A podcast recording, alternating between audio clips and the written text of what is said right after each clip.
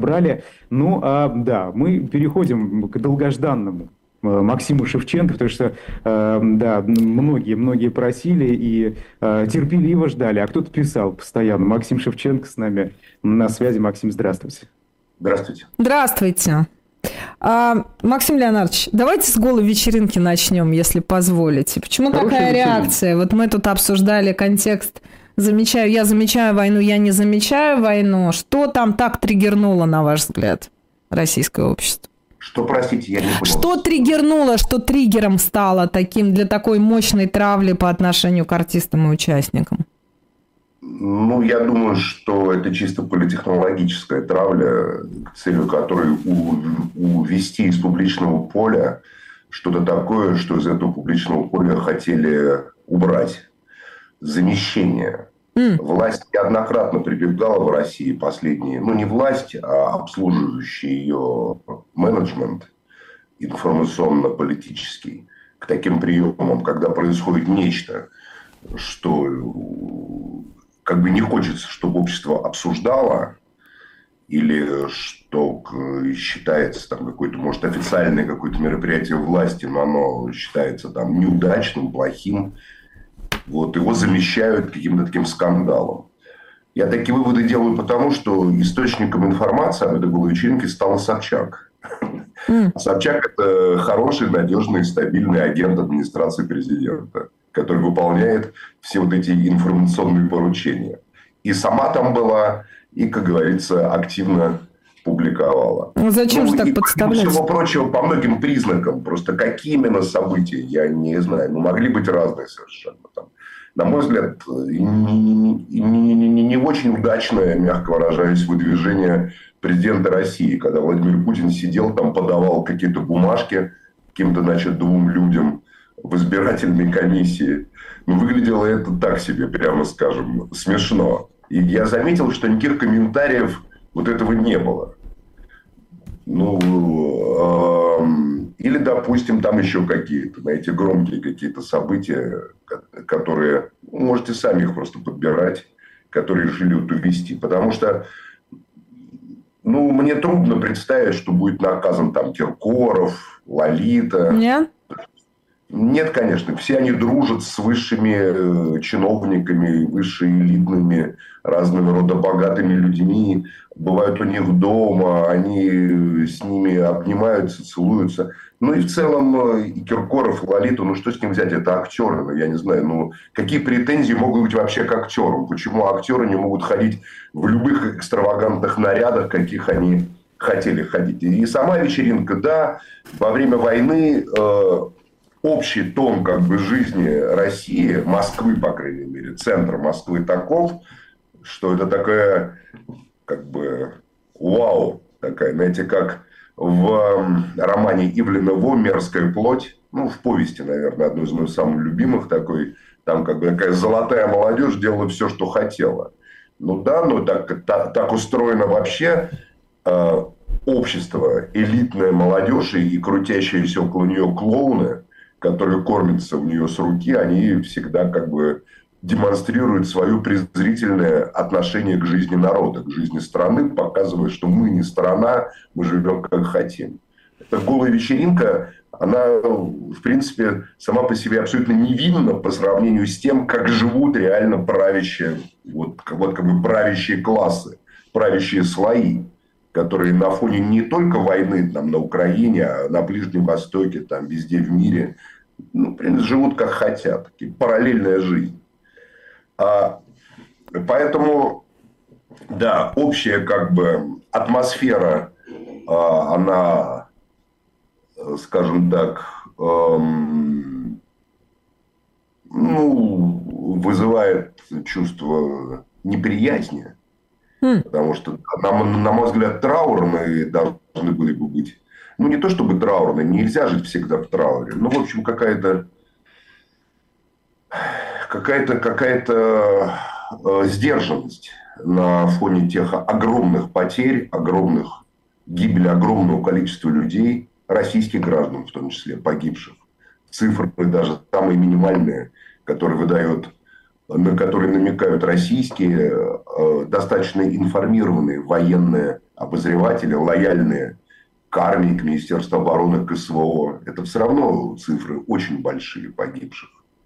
А что касается украинских кладбищ, которые там до горизонта тянутся, вот я видел вчера видео, там в Харькове, там женщина шла через кладбище, рыдая, до горизонта буквально, понимаете?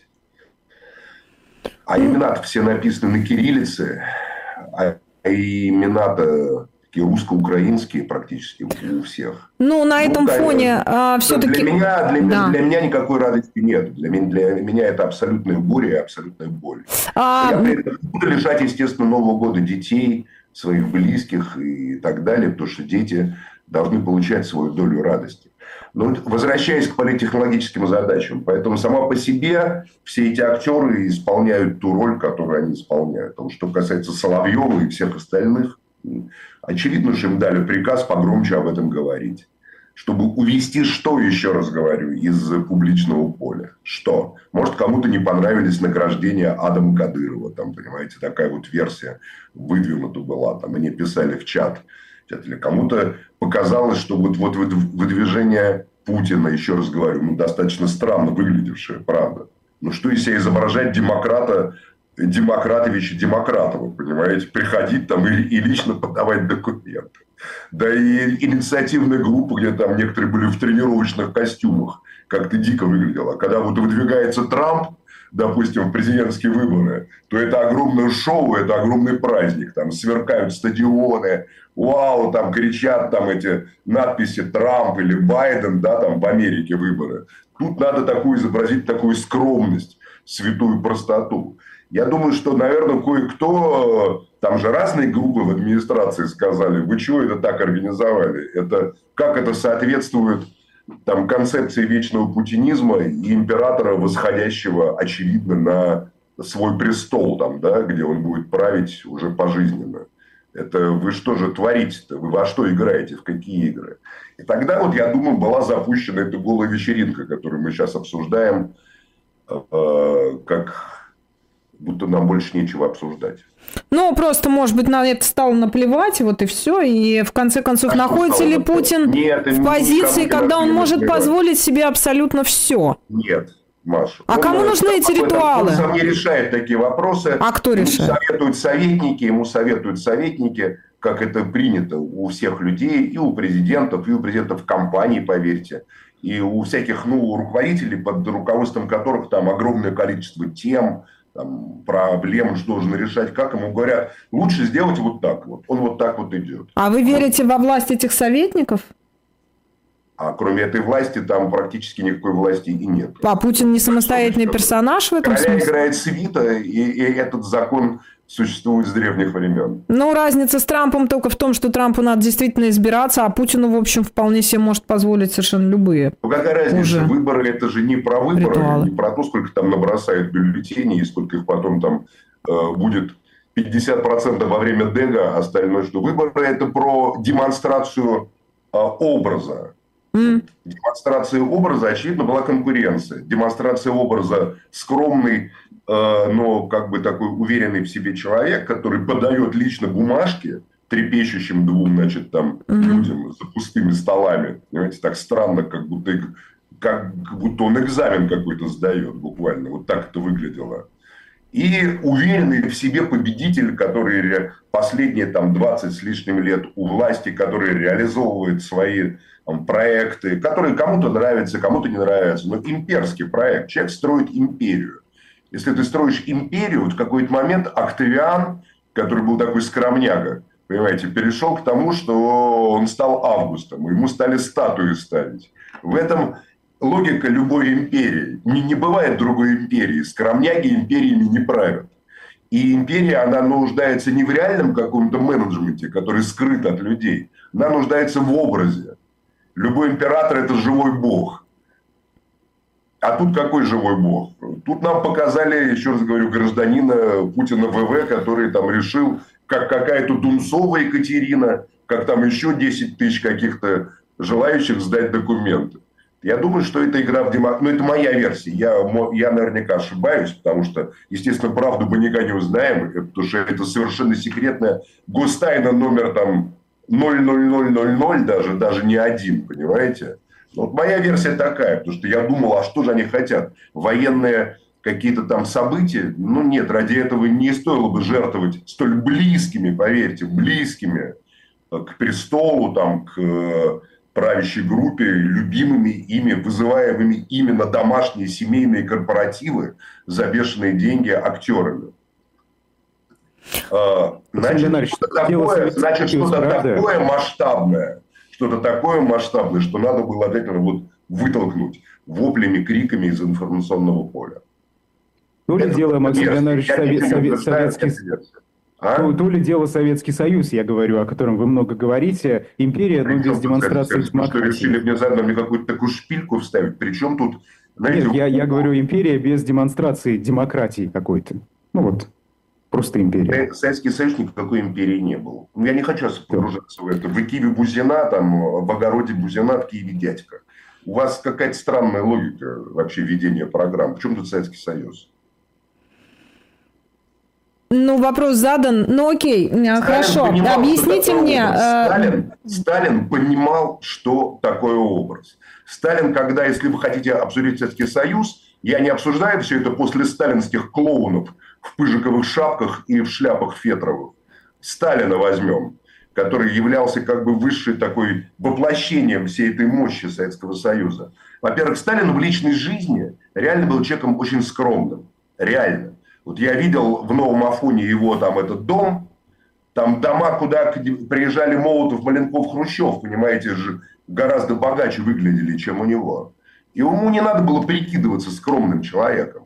Он э, носил достаточно скромную одежду, ел э, простую еду, любил ее больше всего, но при этом был повелителем половины мира.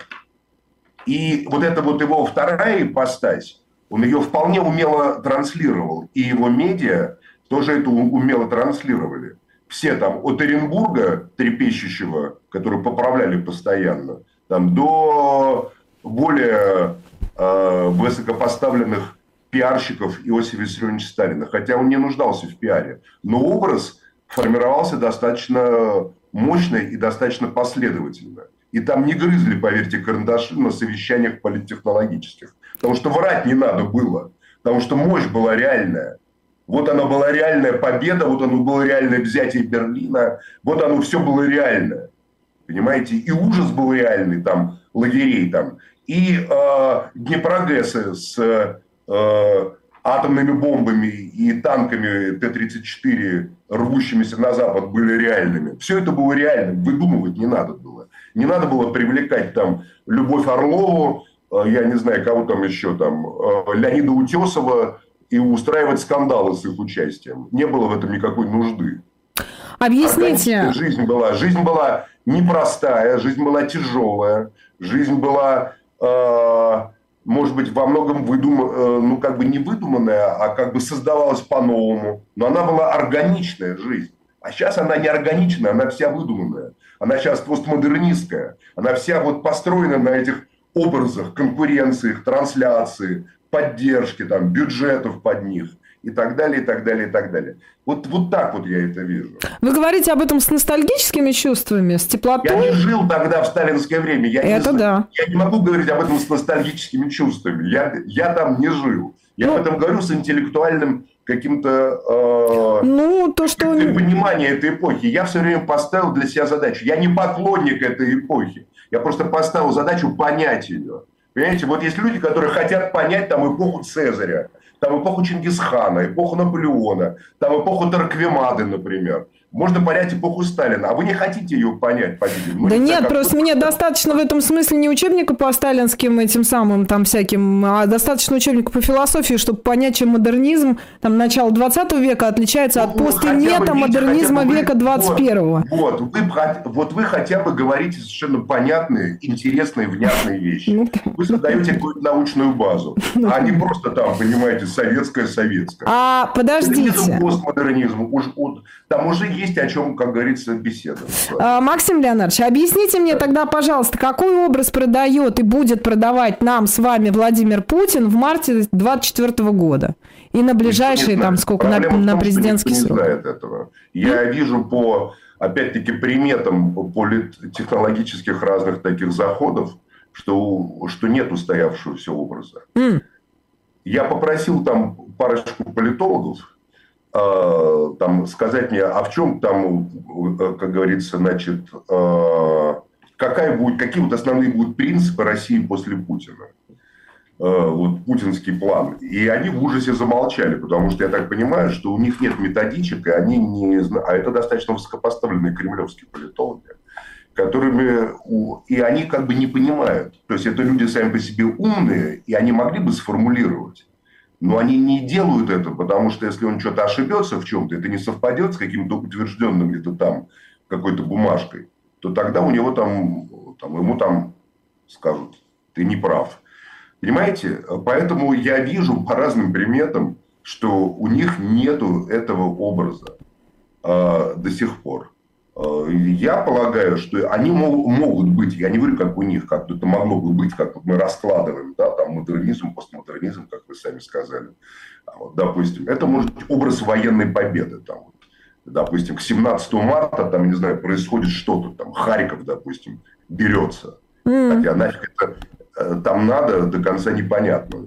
Там, потому что это проблем больше будет, чем не проблем. А, или там еще что-то. Значит, как бы тут на военном там этапе, вон там большой десантный корабль был поражен ракет. Значит, не можем защититься до сих пор от ракет Storm Shadow, понимаете, которые поддерживаются там натовской авиацией, натовской разведкой там, и так далее. Значит, военная тема, да, но под вопросом. Дальше что? Социально-экономическое развитие, там, вот как он говорил во время прямой линии, там 135 миллиардов, там у нас там все есть. С одной стороны, да, но с другой стороны цены растут, ЖКХ там, понимаете, яиц нету мы сами знаем, там, да, тоже, то есть как под два, да, но под вопросом. Третье, просто как бы сыграть вот как бы такой вау, там, такое август, обожествление августа. Понимаете, просто вот божественный август. Кто, сомни, кто усомнится в божественности Цезаря, тот пожалеет об этом очень горько. Понимаете? Тоже может быть, но потребует тогда определенного Э, таких и пропагандистов-то нету, на самом деле, которые так бы могли говорить, и им бы в это поверили до конца. Э, вот нет у них этой концепции. Демократа играть и изображать демократа, ну, как-то так не очень, боюсь, получится. Слишком исходные данные там при разгромленной оппозиции, сидящем экстремисте-террористе Навальном за полярным кругом примерно в тех же местах, где протопоп Авакум. Авакум, а Авакум в Пустозерске умер, западнее где-то на 700 километров. Ну, по тем местам это примерно рядом где-то. А этот в Ямало-Ненецком, значит, округе сидит. Mm. А у Северного Урала тоже для старобрядцев места такие знаковые, между прочим. Много там мучеников старобрядческих погибло в этих местах. Um... От, царской, от царской воли. Интересно, кто-то случайно так Навального по такому да. сценарию? Что, что это добавляет или его образу? Естественные, или такие естественные ходы русской истории, понимаете? Параллели да. такие возникающие. А семья, традиционные ценности, скрепы, запрет абортов не в эту сторону? С этим, нет, а с этим что? С этим не пойдешь же на выборы, потому что это, это на самом деле такая не массовая тема. Ну, как сказать? Все думают, ну, ну смотрите, если как бы рассуждать политтехнологически, да, все за семью, ну, каждый со своей семьей сам хочет разбираться. Ну, какого хрена вы лезете в мою семью, собственно говоря? Традиционная, нетрадиционная. Как, как, как известна эта формула, там счастливы, как там счастливы одинаково, несчастливы по-своему. Там или по-своему, или несчастливы одинаково, я всегда путаю. Это Анна Каренина, да. Да, понимаете? Поэтому ну, тоже, как говорится, да, там можно выйти, там, сказать, там, традиционные ценности, семья. Ну, а никто не возражает. В России-то что, можно подумать прямо, какая дискуссия вокруг этого ведется. Нет, как раз все солидарны. Слово, слово пацана, оно такого, что ближе мамы, там, сестры и родственников никого нету. Ну, и пацанов, конечно, на улице. А, вот. Поэтому э, тут тоже как бы не очевидно. И в итоге выясняется, что такой единой, такой вот одной такой прямо темы, знаете, как там вот... Я помню, когда я на Первом канале работал, у нас там была, когда там э, план Путина, ну что-то такое. Как... Это какой год, Максим Леонидович? 2008, что ли. Восьмой. Ну, а тогда вот вы, собственно, Нет, вот, вот вы-то тогда и все и проиграли, потому что Медведев выиграл. Ваш план Путина, в общем, нет, не сработал. Нет, нет, нет, а он с ним не конкурировал, он ему отдал. Ну да. Сказал, ты пойдешь. Все, в одиннадцатом это было, по-моему. А, ну в одиннадцатом. А. Другой коленкор, да. А, слушайте, ну... Я уже не помню точно. А, вас послушать... Короче, так... короче, короче, вот такого плана нету сейчас. Ну, вас послушать, так Путин должен не проиграть пред... тогда. Он до сих пор в стране не представлен. Ага. Более того, я считаю, что в стране оформились две группы элит.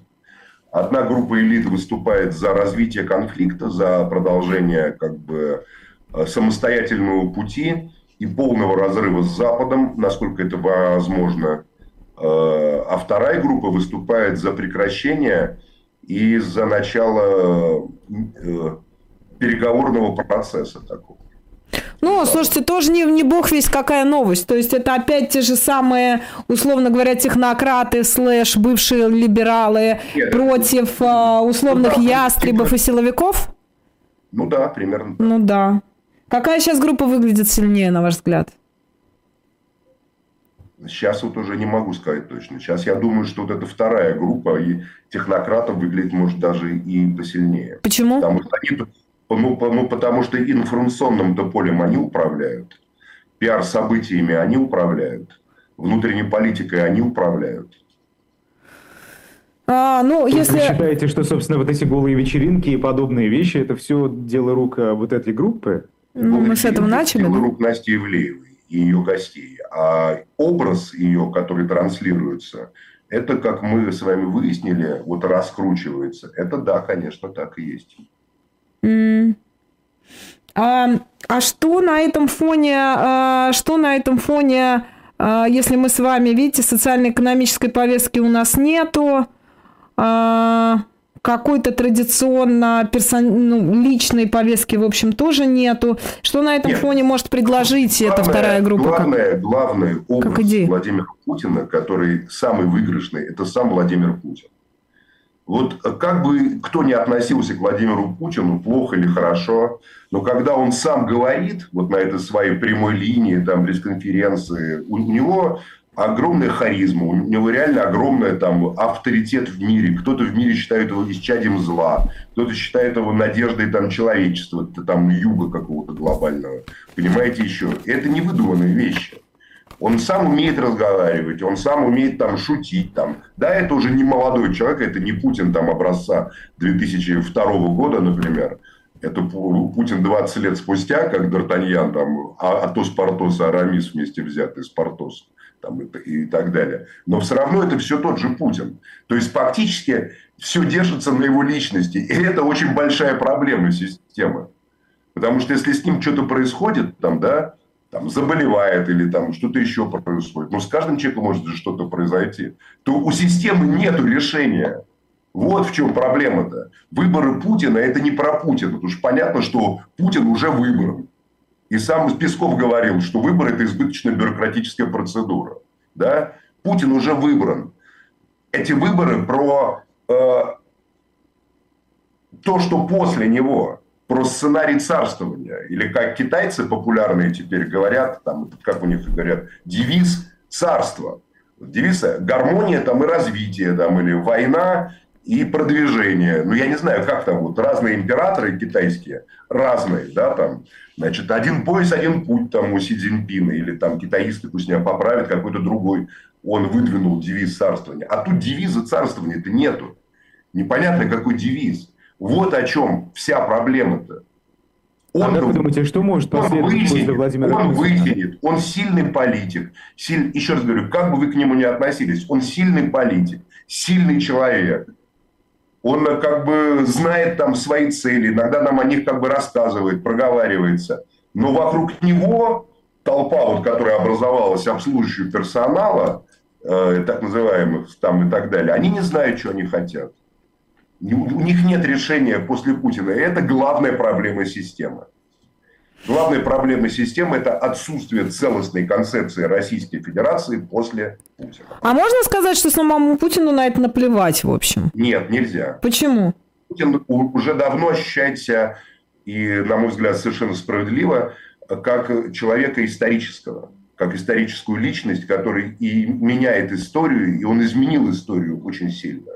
И это, поверьте, сознание у таких людей, это очень редкие люди. Еще раз говорю, вы можете считать его исчадием ада, можете считать его там посланником Бога, это ваше право. Но он изменил историю, и он, ему не все равно, что будет после него. Тогда должны быть сценарии. Ну, да. А вы говорите, ну, окружение даже, не знает, ну, ну значит, знает Путин? спрашивает там Кириенко, Громова, там Вайна и всех остальных. Ребята, где сценарии? Спрашивает он их. Угу. Они как бы судя по всему, Слушайте, пока не могут ну если Путин... Ответа. А что надо сделать, чтобы изменить историю? То есть, условно говоря, если Путин сейчас захочет ядерную бомбу взорвать и почему-то это сделает, он тоже изменит историю. Станет ну, ли он от этого великим, великим деятелем планеты Земля, который наконец-то все это взорвал к ядрене Не в этом дело. Смотрите, а если вот вы захотите взорвать ядерную бомбу, у вас это не получится. Вы историю не сможете изменить. Ну, потому что я не Путин. Максимум можете кинуть стакан сейчас вот в камеру, понимаете? Могу, могу. А Путин может взорвать ядерную бомбу, например. И что? Значит, у него уже возможности, превышающие ваши на изменение ситуации. Но не превышающие возможности стакана, Байдена. И ваш бросок стакана в экран будет ну, там, там скандалом местного масштаба. Правда, Табик? Правда. Максим правда. Алексей Алексеевич там э, скажет, Маш, ты что, перегрелась там, ну, mm-hmm. и так далее. Вот. Ну и зрители будут в чатах обсуждать. А если Путин или кто-нибудь другой, там Трамп или Байден взорвет атомную бомбу, или Нетаньяху над Газой, это изменит историю в целом. Да, возможности человека, находящегося у власти, совпадающие с его пониманием собственной личности и ощущением себя в контексте исторических событий, это совсем другое измерение. Я должен вам объяснять, друзья, какие-то просто... А чем мы... Не, а в чем его величие как говорим? исторического деятеля? Чем он отличается от всех остальных повелителей ядерной кнопки? Есть. Я повторяю еще раз. Я повторяю. Будем читать такой предновогодний урок. Э, как называется там, вот у меня дочка ходит. Я даже э, записывать готова, Максим Леонидович. Они сейчас начинают в понедельник, я все не вспоминаю, как там патриотизма какие-то есть. Э, э, разговоры о важном. У нас это, Шевченко разговоры разговор о важном. Разговоры о важном, разговоры да, о важном. Разговоры о важном с Максимом Шевченко. Я говорю, проблема в том, что Путин-то лично есть Путин. Сильный, успешный, э, да, о чем вы говорите, Максим? Сильный, потому что он был никем. Максим он был заместителем Собчака, Хорошо, ну, сейчас является повелителем огромной огромной державы с ядерным оружием, ведущей войну и на, ведущей экономическую войну. Путин а, проделал огромный путь. У него в голове есть понимание, кто он, зачем он и что он делает. Вот это я уверен на тысячу процентов. Западные СМИ, вот я, я обзор... Наплевал я на ваши западные СМИ, это, это пропаганда такая... Ну, слушайте меня, хорошо. Запад, а, Максим... Западные СМИ, поймите, между западными СМИ и Российской Аравии. Понимаете? А? Где успешный-то? Вы, вы Владимира Путина успешным называете. Война два года продолжается. Ну Где что, а американцы в Ираке 20 лет сидели. Что, они не успешны, что ли? То есть это успешно, вы считаете? Вот эти два года... Смотря, это смотря с, там с Украиной, ну, конечно, успешно. А что не Хорошо. А у меня... успех?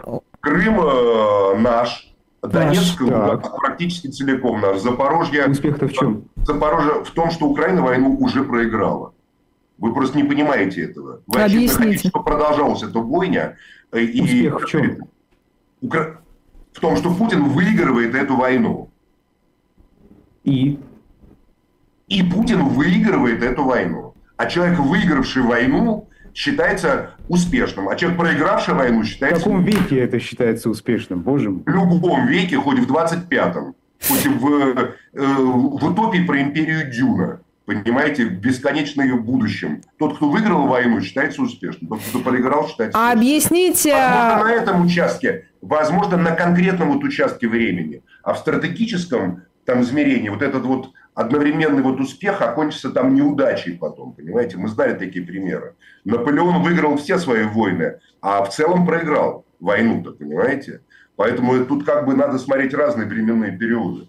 Но, но, но, но в общем, вот это вот так вот. Понимаете, сейчас. И еще раз, проблема системы в том, э, уроки о важном, что Путин есть, Путин реален, Путин понятен, Путин личность, Путин это явление, а вокруг него ничего нет.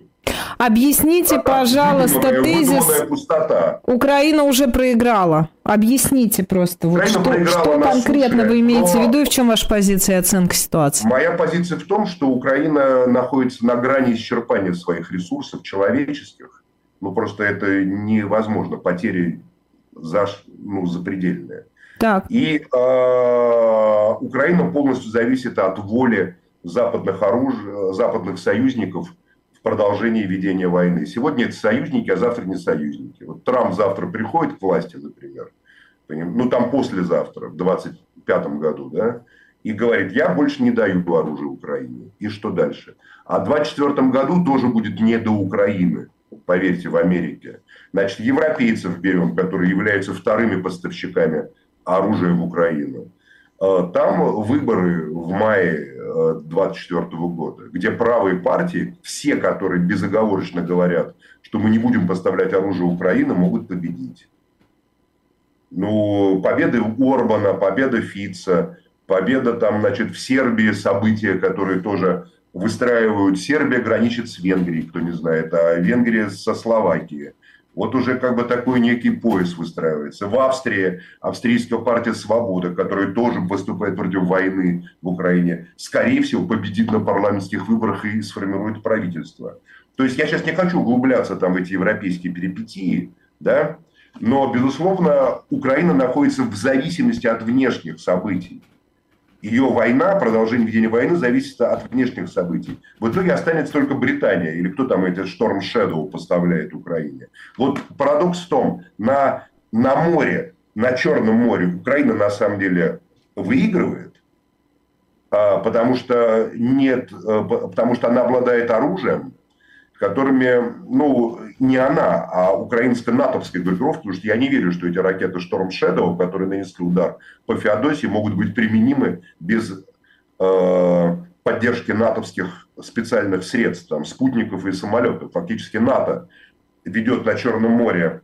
У России нет против этого контраргументов. И об этом говорят абсолютно патриотические и про э, как бы СВОшные но очень умные при этом военные эксперты, понимаете, там. Mm-hmm. А, а на суше совсем другая ситуация. Там взята Авдеевка, и это факт. Авдеевка, нет, Маринка, извиняюсь, Маринка. Я в 2014 году помню эту Маринку. Э, это с 2014 года укреплявшаяся позиция Украины. Там бетонные бункеры на десятки метров были в землю. Взяли Маринку. Это, поверьте, огромный военный успех. А а в чем успех-то? Максим Леонидович, в чем успех? Там ничего нет от этой Маринки. Успех-то в чем? Я не знаю, спросите... Э, спросите. Пол страны захватили. А, огромный военный успех оперативно-тактического значения, который имеет также и серьезное измерение в том, что украинское контрнаступление в 23 году провалилось полностью. Ничего серьезного украинцы не взяли, кроме там пары деревень. А Маринка это очень серьезное помещ... значит, э, а карта на карте, э, место на карте. Это э, ближайший город агломерации, а... там, Донецк, достаточно... Я помню, как потеряли ДНРовцы Маринку. А... Максим Леонардович, но а ведь... Также будет с Авдеевкой, поверьте. Да черт с ними, и с Маринкой, и с Авдеевкой. А Авдеевка это уже коксохимический комбинат. Вот надо, понимаете, нашему коллеге, чтобы было что-то значимое. Да, разрушенный, но все равно как бы крупнейший в Европе, по-моему, восточный коксохимический комбинат в Авдеевке, если мне память не изменяет. А... Ну, добавили очень важную вещь. Разрушенный, Я... конечно. Подождите. Но крупнейший. А все будет разрушено. Подождите. Какой успех? Там ничего не будет. У нас несколько минут остается. Максим Леонардович, вся эта конструкция, которую вы выстраиваете, как грандиозная империя харизматичного политика Владимира я Путина... Я выстраиваю эту конструкцию. Ее выстраивает сама история. Да. Я, я... И при этом мы же с вами уперлись в главное слабое место этой системы – это смертность Владимира Путина, его естественная да, кончина. Будет после Путина. Я вижу, что решения у них нет. У них нет решения по Украине. Вы говорите о том, что там, Украине условно говоря, американцы и европейцы Украине... перестанут ей помогать. Но ведь да. если Путин Поэтому, умрет, то конструкция говорю, а посыпется моментально. Как будто я говорю, а вы не слышите. Я говорю, по Украине а, они выигрывают на суше. Россия по Украине выигрывает на суше. На Черном море, да, это паритет. Это уравновешивает те успехи, которые есть на сухопутном театре военных действий. Но политически Россия эту войну может вести бесконечно. Ресурсы России неисчерпаемы. Тем более с подключением Северной Кореи, которая поставляет, скорее всего, судя по всему, огромные потоки вооружения, понимаете, является самой недосягаемой, самой работоспособной, самой дешевой, между прочим, фабрикой вооружений в мире. Это правда. Это вот, правда. Понимаете, а у Украины нет подобных ресурсов. Плюс человеческие ресурсы России превосходят украинские в разы. Поэтому на суше, а на море война технологическая, высокотехнологическая. Вот на море, в высоких технологиях, тут да. Тут подобного нету, как э, в там, миллионе снарядов, которые можно бросить там на ту же самую Маринку, а, а потом там волнами человеческими ее взять. Да. другие технологии работают. Но в целом, в целом паритетно Запад находится в гораздо худшем ситуации по итогам 23 года, чем в конце 22-го. В конце 22-го Запад был, был полон эйфорических надежд на украинский контрнаступ. Да, сейчас, сейчас поменялось. Сейчас вообще все по-другому. Да. В Европе раздрай, в Америке раздрай, на Ближнем Востоке война огромная, разрастающаяся, которая еще парализовала судоходные э, маршруты через Красное море. Важнейший для Европы маршрут, важнейший для Европы маршрут. А у путинской России все совсем по-другому. Все идет по нарастающей. Системы вооружения, заводы там разных беспилотников строят то ли иранских, то ли не иранских, это меня не интересует особенно. Это, да, это и не важно по большому счету. Вот. Но так или иначе, как бы есть, что там, как говорится, в чем отчитаться. Он там Шойгу mm. ходит и отчитывается. Маринку, говорят, взяли. Mm. Ага, говорят. Ну, это как бы тоже, знаете ли, тут в чем я не могу не согласиться с Айдаром, что да, это, конечно же, не Сталинград. Хотя это серьезное событие. Маринка это как Верден. Считайте, взяли Верден в шестнадцатом году. Ну что, ну да, линия просто... двигается туда-обратно, туда-обратно. И что? Где вы просто не понимаете, да, это, да, да нет. позиционная война, она по-другому. Позиционная война – это война. Это война. И Пози... вы говорите, у России больше ресурсов, чем у Украины. Да, но два года, два года России там Позиционная уже... война, она может длиться, во-первых, очень долго. Пару Первая года. мировая война, Первая мировая война шла с 14 по 18, 4 года. Потом позиционная война, она отличается одной особенностью. Там нет быстрых продвижений. Такие системы вооружения сейчас на суше приняты, вот беспилотники. Говорят, там сотни беспилотников висят в воздухе, что исключает возможность концентрации техники и таких ударов кинжальных в стиле Второй мировой войны, к которой мы привыкли. Где танковые клинья? Эти танковые клинья сейчас сжигаются на подъезде к фронту с предположенной стороны с помощью беспилотников. Танковые клинья. А... Значит, мы вернулись, значит, мы вернулись в 16 год. Ну, а да. вот Первая мировая война, по этому поводу исследований очень много, я их читал, и вам советую прочитать.